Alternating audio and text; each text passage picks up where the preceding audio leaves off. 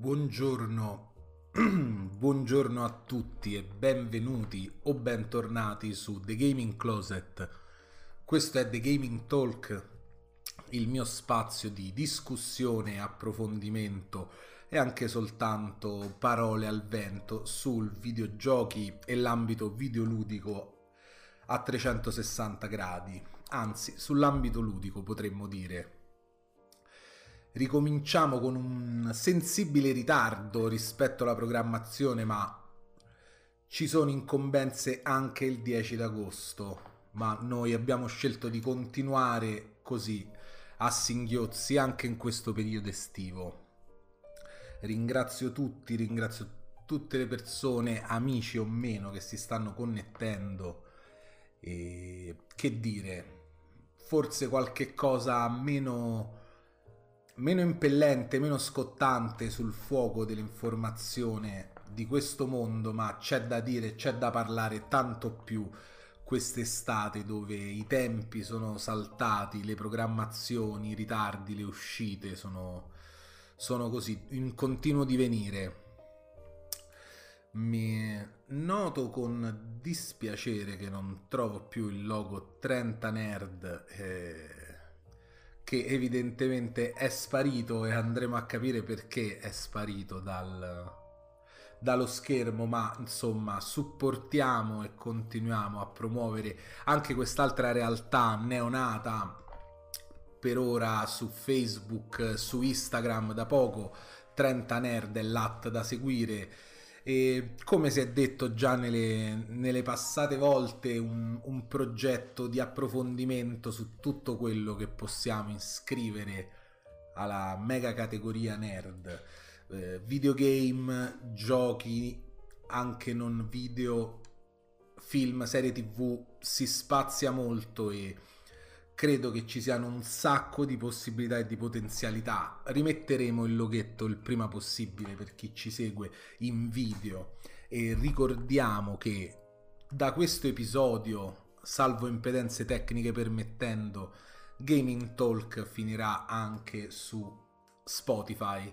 Il, la natura podcastica, se me lo permettete, di questo spazio è è tale da volerlo diffondere anche sulle periferiche, eh, sui portali audio, come tanti altri podcast che hanno anche la controparte video. Come dicevamo, forse qualcosa di meno scottante in questo episodio di oggi, eppure c'è da parlare perché, perché gli avvenimenti ci sono. Gli avvenimenti ci sono e direi c'è anche siamo stati motivati dal, dal, caso e dalla casualità. Oggi infatti è un anniversario particolare che andremo a snocciolare più avanti. Iniziamo da un paio di pezzi usciti in questa settimana. Del, nello scorso fine settimana potremmo dire il primo di ieri a firma di Giovanni Marrelli su IGN Italia una, una domanda, diciamo un articolo aperto verso il pubblico sul gioco che ci ha più deluso. Dite la vostra, si intitola infatti. Grandi speranze possono tramutarsi in cocenti delusioni. Qual è stato il titolo che ha tradito le vostre aspettative? E diciamo che il pezzo ripercorre fondamentalmente un'aspettativa recente o prossima dell'autore, ovvero il, il titolo di Suicide Squad, che tra indiscrezioni e rumors non, non lascia davvero trapelare, tantomeno io aggiungerei la qualità o la giocabilità del titolo, ma soprattutto ci si sofferma molto su Anthem, che penso che per tanti videogiocatori possa rappresentare una delle aspettative più tradite degli ultimi anni. Cioè, infatti viene vengono inseriti mh, i trailer, quelli promozionali, quello che è successo dopo. E diciamo che prima di lanciare la domanda al pubblico c'è una, una giusta riflessione e insomma davvero nulla da aggiungere per quanto riguarda Anthem, per quello che è stato il suo debutto e la cocentissima delusione che è rimasta neanche cocente, cocentissima per parafrasare il sottotitolo. il pezzo è su IGN Italia e io insomma lo consiglio, è anche breve e davvero può portare a una qualche discussione anche perché le delusioni spesso sono legate alle aspettative personali e a quella componente emotiva, empatica o a volte nostalgica nei confronti di una saga che ci porta poi dopo a una sproporzione. Insomma, ed è proprio su questo filone che andremo a analizzare. Prima vi parlavo di un anniversario particolare ed è proprio quello che in un qualche modo si lega alle aspettative, alle aspettative per un franchise. Trovate come sempre gli articoli e il materiale di cui vi parlo qui sia sul profilo Twitter di The Gaming Closet che tra le storie di Instagram. Le storie una volta passate le 24 ore le trovate nella raccolta Gaming Talk in basso, quindi non ci si perde niente e tutto ciò, viene, tutto ciò che viene dibattuto lo potete trovare. Io vi consiglio come sempre di andare a leggere gli originali, di farsi un'idea più, più specifica. Gaming Closet è l'at su cui mi trovate su Twitter, su Instagram è Merendina Gaming Closet, ma insomma, o forse quello è Twitch e Instagram è comunque Gaming Closet, va bene, insomma. In ogni caso sapete come e dove trovare il profilo. Tolto questo pezzo comunque importante e stimolante per la discussione di IGN, passiamo a una classifica che ha fatto abbastanza discutere tra a... ieri, perché mi sembra sia uscita ieri, se non sabato, qui vedo aggiornata al 10 2020, quindi aggiornata oggi, c'è stata qualche edit. Eurogamer.it ci parla dei 20 migliori videogiochi indipendenti, 20 opere indie capaci di scardinare i preconcetti e competere con i grandi dell'industria. E dopo il cappello introduttivo e una classifica abbastanza dritta, e ora spiegherò che cosa vuol dire dritta, non ho molto da aggiungere o da criticare su questa scelta, sulla scelta di Eurogamer. Quando parlo di classifica dritta intendo una classifica che tiene conto delle tappe storiche vinte dal, dal mercato e dall'industria indipendente videoludica tiene conto anche di quei compromessi e di, quella, di quel processo dell'industria indipendente di farsi mainstream, di stringere accordi con distribuzioni e pian piano con produzioni fino anche a delle celebri acquisizioni recenti. Sono, sono veramente adesso li scorriamo insieme ma sono titoli che conoscete tutti e di cui semmai possiamo criticare il posizionamento. Personalmente avrei lasciato fuori o forse tralasciato qualcosa ma non perché non fondamentale ma perché magari dietro a un titolo e a un nome nello specifico andiamo a racchiudere un intero moto magari di categoria di genere Ecco, forse in delle posizioni avremmo dovuto riassumere una serie di giochi dello stesso genere che hanno portato a un nuovo sviluppo, a una nuova linfa o a semplicemente a una super diffusione. Questa è l'unica critica che, si, che io personalmente mi sento di muovere Eurogamer.it, ma lascia comunque il tempo che trova, sono considerazioni all'atere di, di come, ripeto, una graduatoria storica. Forse può pesare un po' iniziandola a spulciare la ventesima posizione di Hotline Miami, ma neanche perché poi contestualizzato è, è tutto veramente giusto. Il mercato indipendente ha vissuto un vero e proprio rinascimento Inizia così il pezzo nel corso dell'ottava generazione di console. Una volta conclusa l'età dell'oro dei grandi blockbuster, protagonista indiscussa degli anni zero, alcuni sviluppatori hanno ricominciato a tastare le acque dell'industria nel tentativo di competere con i grandi, mettendo sul piatto un'offerta inedita, votata alla ricerca e all'innovazione. E questo qui lo possiamo considerare vero probabilmente se dovessimo fare una lunga riflessione su che cosa vuol dire indie gaming dal punto di vista del, dei retroscena e non soltanto della fruizione ci sarebbe molto da parlare. la scena indie è stata composta da grandi sviluppatori del passato che sì, si sono mossi in questo percorso per rompere quelle barriere costruttive, produttive e lanciarsi verso nuove frontiere, verso territori inesplorati, ma è stata anche la grande diffusione tecnologica esponenziale per quanto riguarda almeno un periodo storico sulla diffusione del personal computer che ha portato a un abbattimento dei costi di sviluppo, ha portato a motori grafici sempre più abbordabili, alle versioni gratuite, alle demo, a quelli sviluppati da sé, anche qui dico l'ovvietà, però è come con la musica, come con altre forme espressive, molte più persone hanno potuto partecipare al processo creativo e se da un lato questo qui può abbassare lo standard qualitativo delle produzioni, dall'altro fa sì che molte più teste e molte più energie entrano in campo e che i risultati si diversifichino molti di più. Cosa intendo dire questo? Che piccoli sviluppatori, giovani, adolescenti e poi insomma i casi celebri sono tanti, hanno potuto approcciarsi a questo mondo e fino a spingersi a riscriverlo in certi casi.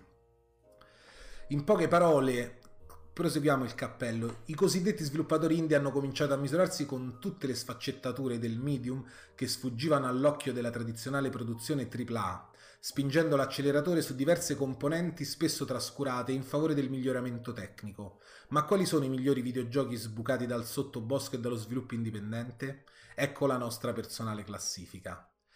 E ora, prima di sfogliare minimamente la classifica, soffermiamoci su, questo, su, quest, su questa frase. Spingendo l'acceleratore su diverse componenti spesso trascurate in favore del miglioramento tecnico. Va da sé che con lo sviluppo di nuove macchine e nuove tecnologie alcune componenti estetiche e, siamo onesti, principalmente sono quasi esclusivamente grafiche, sono state il traino del mercato e dell'ampliarsi di questa fetta di mercato.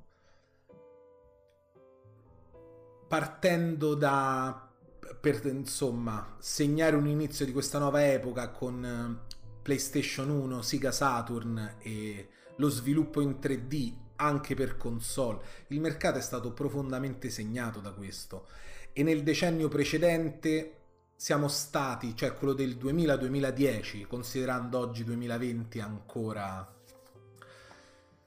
secondo decennio del 2000, poi forse è sbagliato, però ecco dal 2000 fino allo sviluppo del mercato indie la trazione della grafica è stata quella che ha condotto tutto, indipendentemente dal genere di riferimento.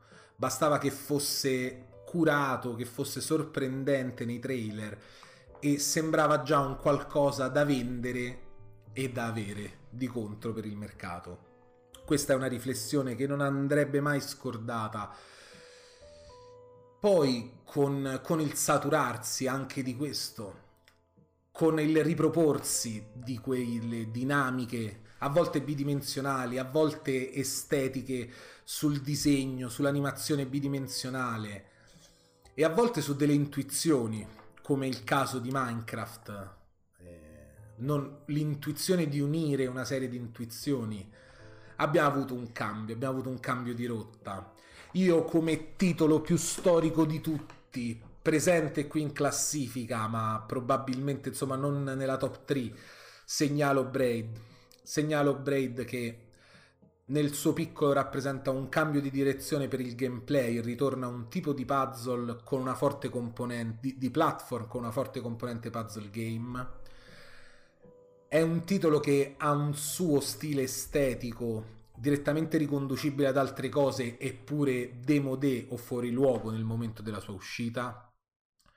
E riesce a incorporare una narrazione sebbene anche solo apparente, perché se lo giocate tutto poi vi rendete conto di questa riflessione, che non faccio non tanto per spoiler, ma per non appesantire, ma comunque che c'è una narrazione differente che prova, anche se soltanto un accenno rispetto a quello che poi farà Undertale, a rompere quella barriera giocatore-schermo, a entrare in quella cosiddetta quarta dimensione di, di interrelazione tra narratore, giocatore e opera giocata.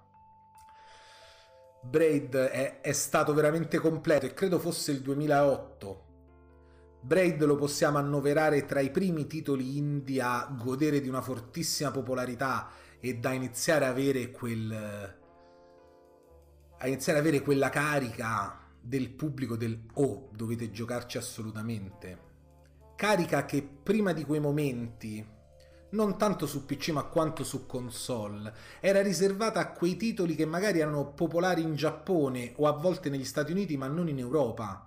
Era un sottogenere scarsamente popolare appunto in, altre, in altri continenti sul quale venivi sospinto da consigli personali, ma non era un'opera per tutti, di un genere estremamente popolare, ma che soltanto venisse da una distribuzione, da una promozione fuori da, dalle strade battute e dai tracciati che conosciamo tutti. Ok, andiamo un attimo velocemente a ripercorrere la classifica. Io vi invito, come vi dicevo, tra le storie di Instagram, le raccolte e i tweet, trovate su aerogamer.it il pezzo scritto almeno qui a quattro mani, ci segnala la redazione da Lorenzo Mancoso e Alessandro Baravalle. Hotline Miami ventesima posizione, Rocket League diciannovesima e anche Rocket League, insomma, sebbene successivo ad altri, è un esempio di quello che lo sviluppo indipendente e poi dopo l'accordo, cioè da come da indipendente si diventa mainstream, si diventa se non propriamente AAA nel, in tutti gli aspetti del prodotto, quantomeno nella ricezione del pubblico secondo me sono in tanti a dire ma come Rocket, Game, eh, Rocket League nasce da uno sviluppo indipendente? Ebbene sì.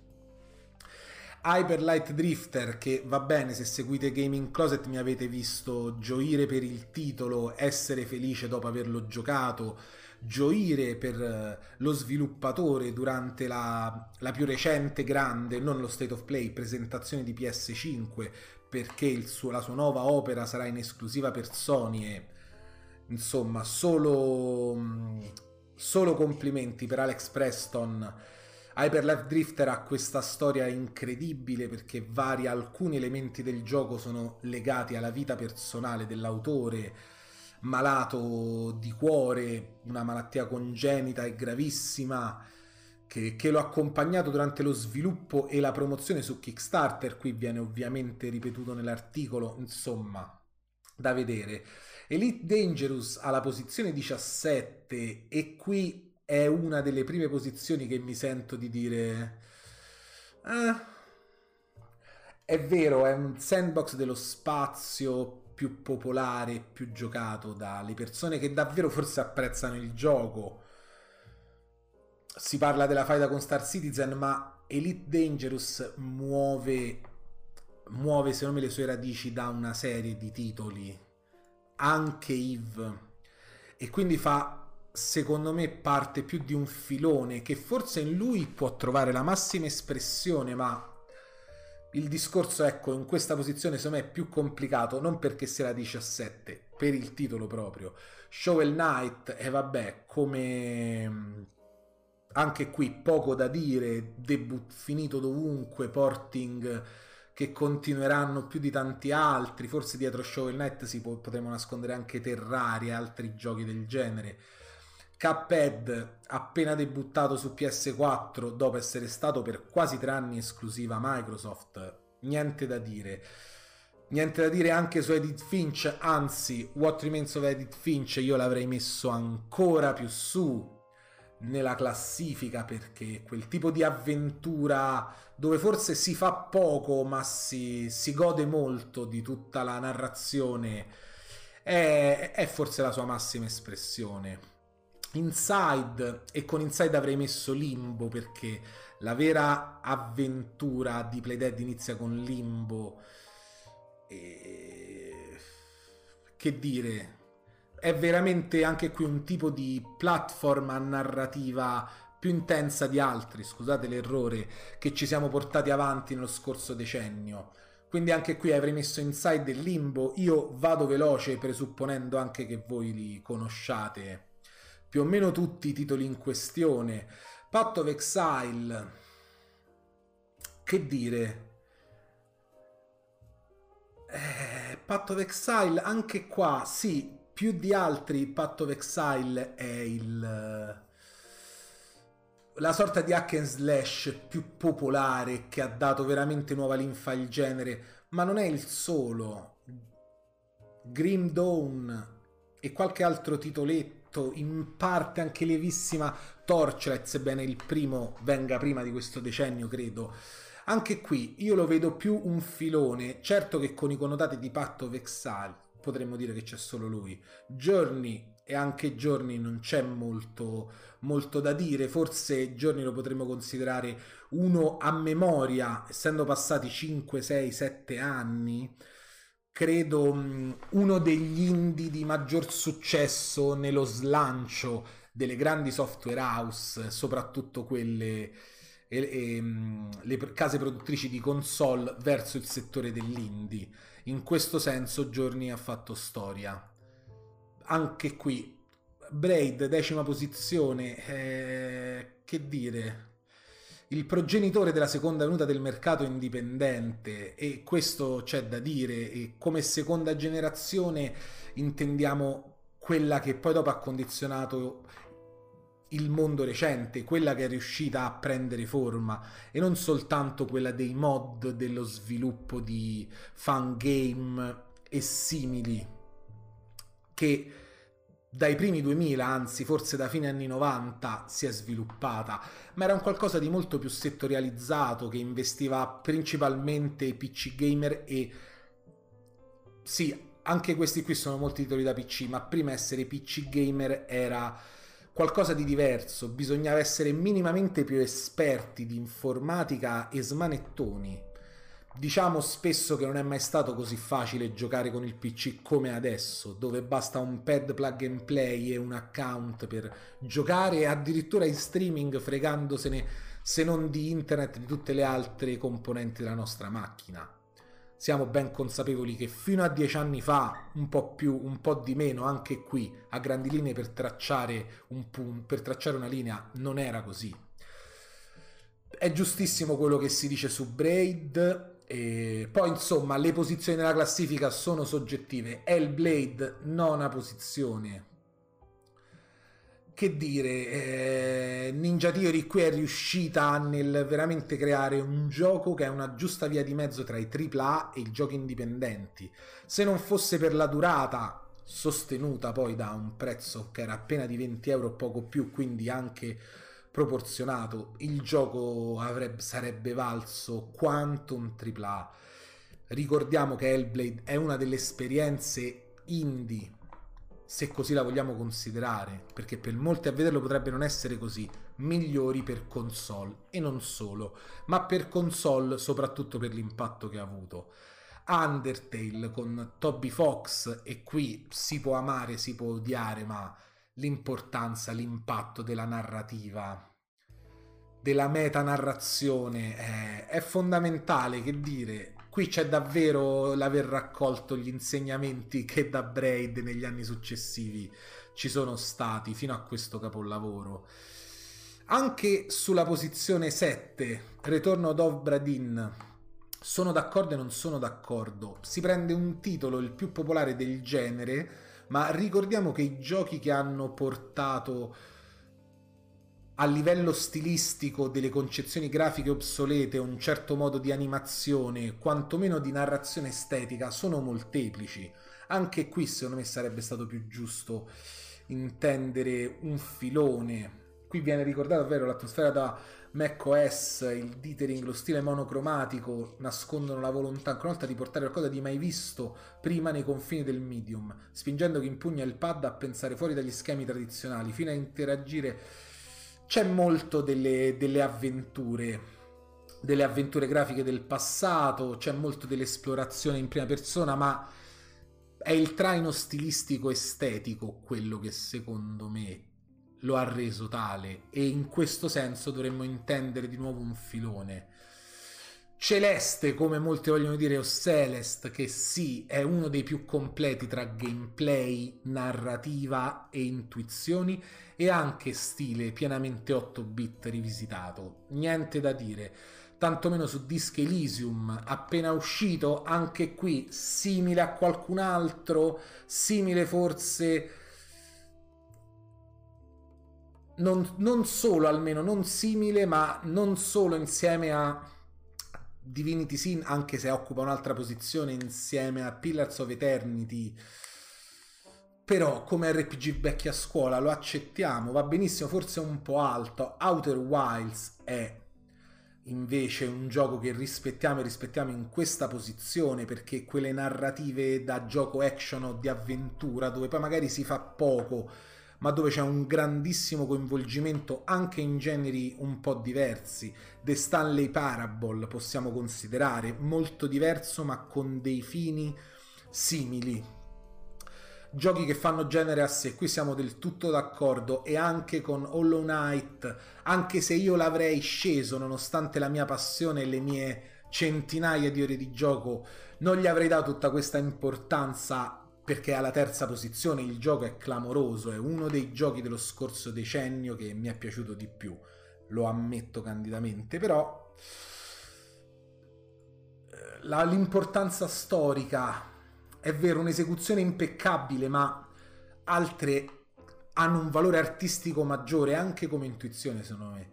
Divinity Original Sin alla seconda posizione ed è anche qui dovremmo mettere Divinity Original Sin 1 e 2 perché sono un continuum, sebbene il secondo forse presenti delle caratteristiche migliorate, ma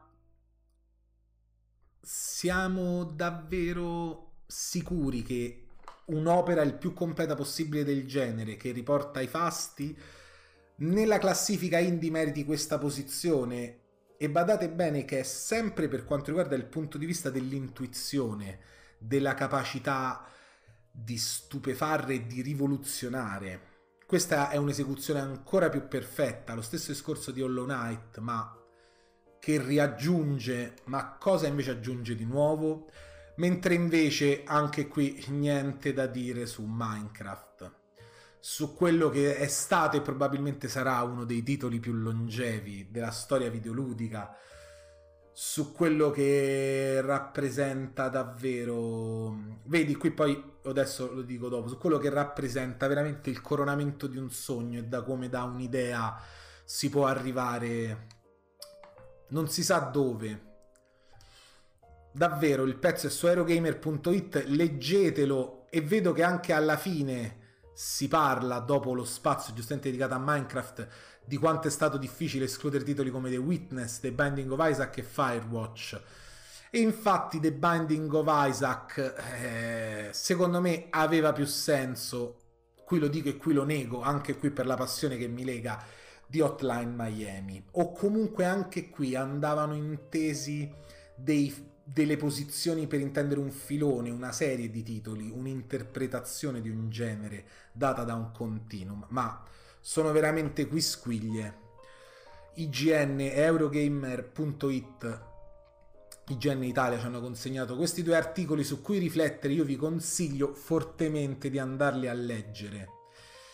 E adesso mentre ci spingiamo avanti in questa nostra, in questa nostra digressione, non posso fare altro che aver notato da parte di uno dei profili che seguo di più, ovvero Nostalgic Gamer su Twitter, che niente poco di meno che oggi corre l'anniversario di Street Fighter The Movie released 25 years ago on PlayStation. E badate bene che non è il film di Street Fighter, che infatti è uscito nel 94, ma il gioco del film di Street Fighter. Ebbene sì, se magari molti di voi possano non conoscerlo, uno dei, dei film barra fanservice più brutti di un franchise, ovvero il film di Street Fighter, ha a sua volta un gioco. Un, il gioco letteralmente del film del gioco. E non poteva, non poteva rivelarsi un successo con queste premesse, un titolo del genere. Sono andato a fare qualche indagine dopo il tweet di Nostalgic Gamer. Il gioco è uscito sia in versione arcade, quindi da CoinOp, che per PlayStation e per Sega Saturn. E niente po' di meno che il titolo per PlayStation è stata uno dei titoli di lancio di PlayStation 1 in America.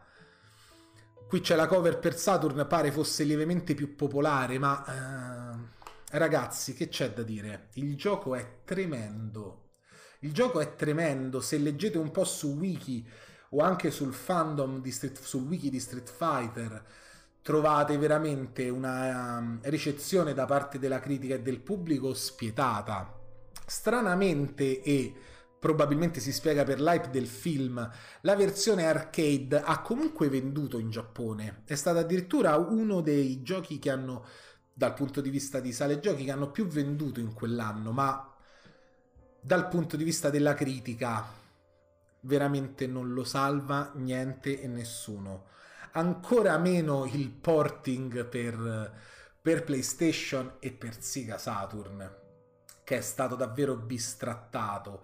E se vedete, l'unica. Mm, il gioco è fondamentalmente Street Fighter 2 Turbo, se non addirittura Super Street Fighter 2 Turbo, sì, esattamente, con le versioni digitalizzate degli attori del film sopra, in pieno stile, in pieno effetto, Mortal Kombat.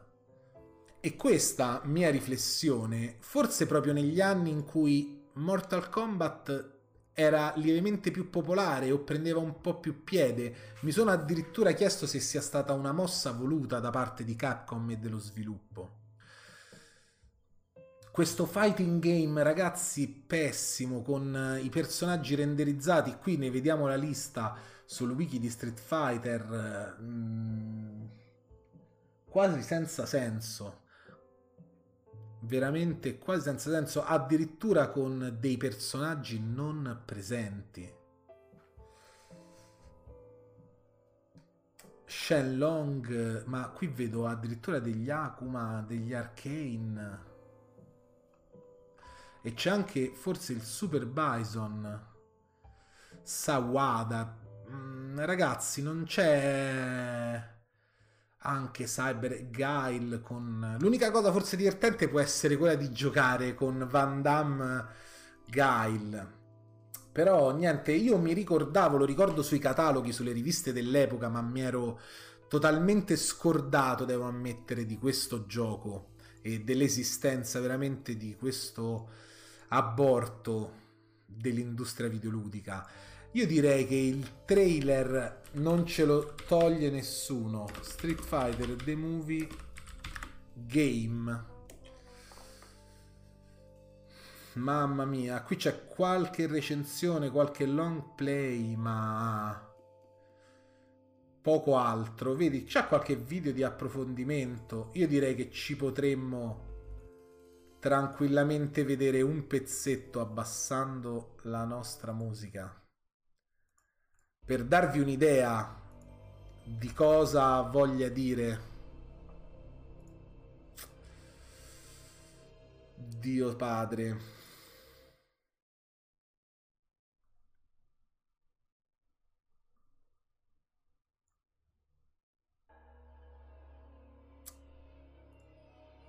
Dio Padrissimo.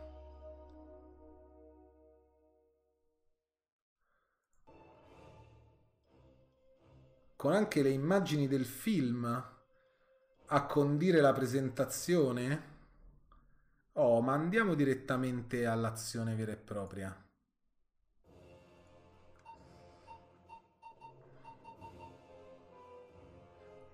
Forse anche il menu insostenibile per essere quella generazione lì.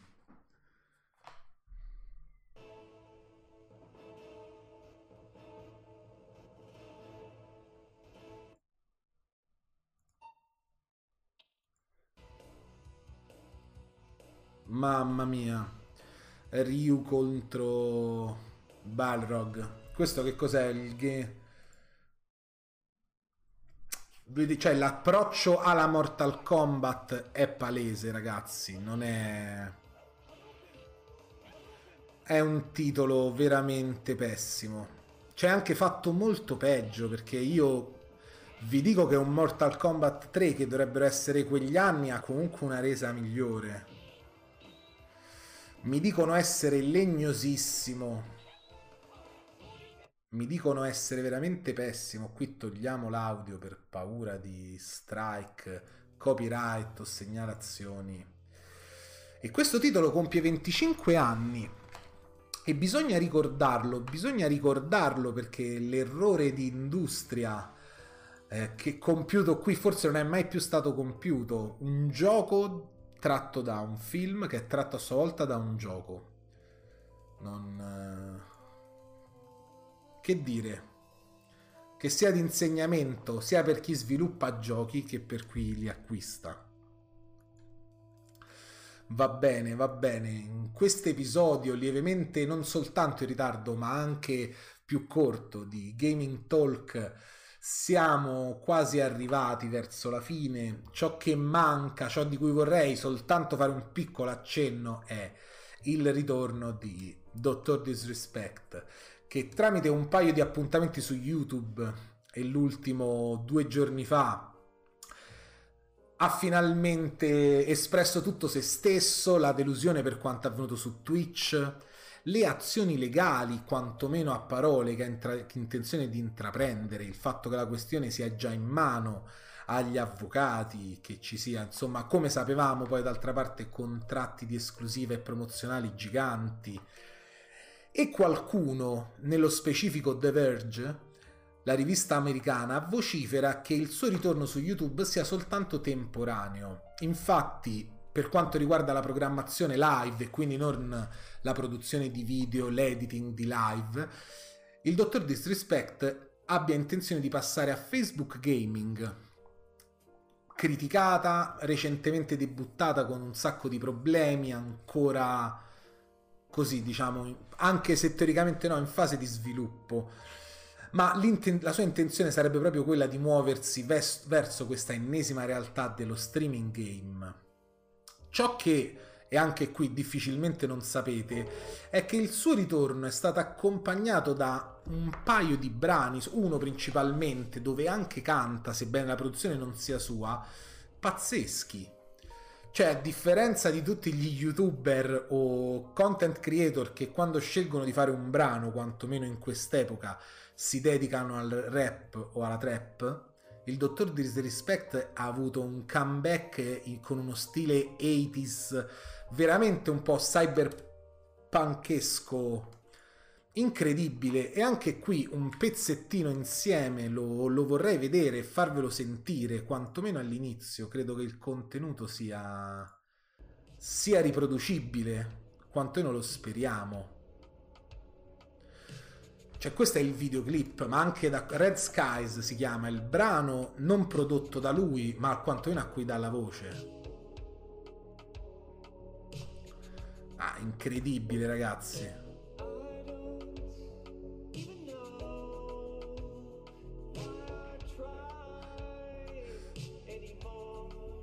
Va bene, va bene, cioè almeno questa linea ve la dovevo dare tutta. I don't even know why I tried anymore.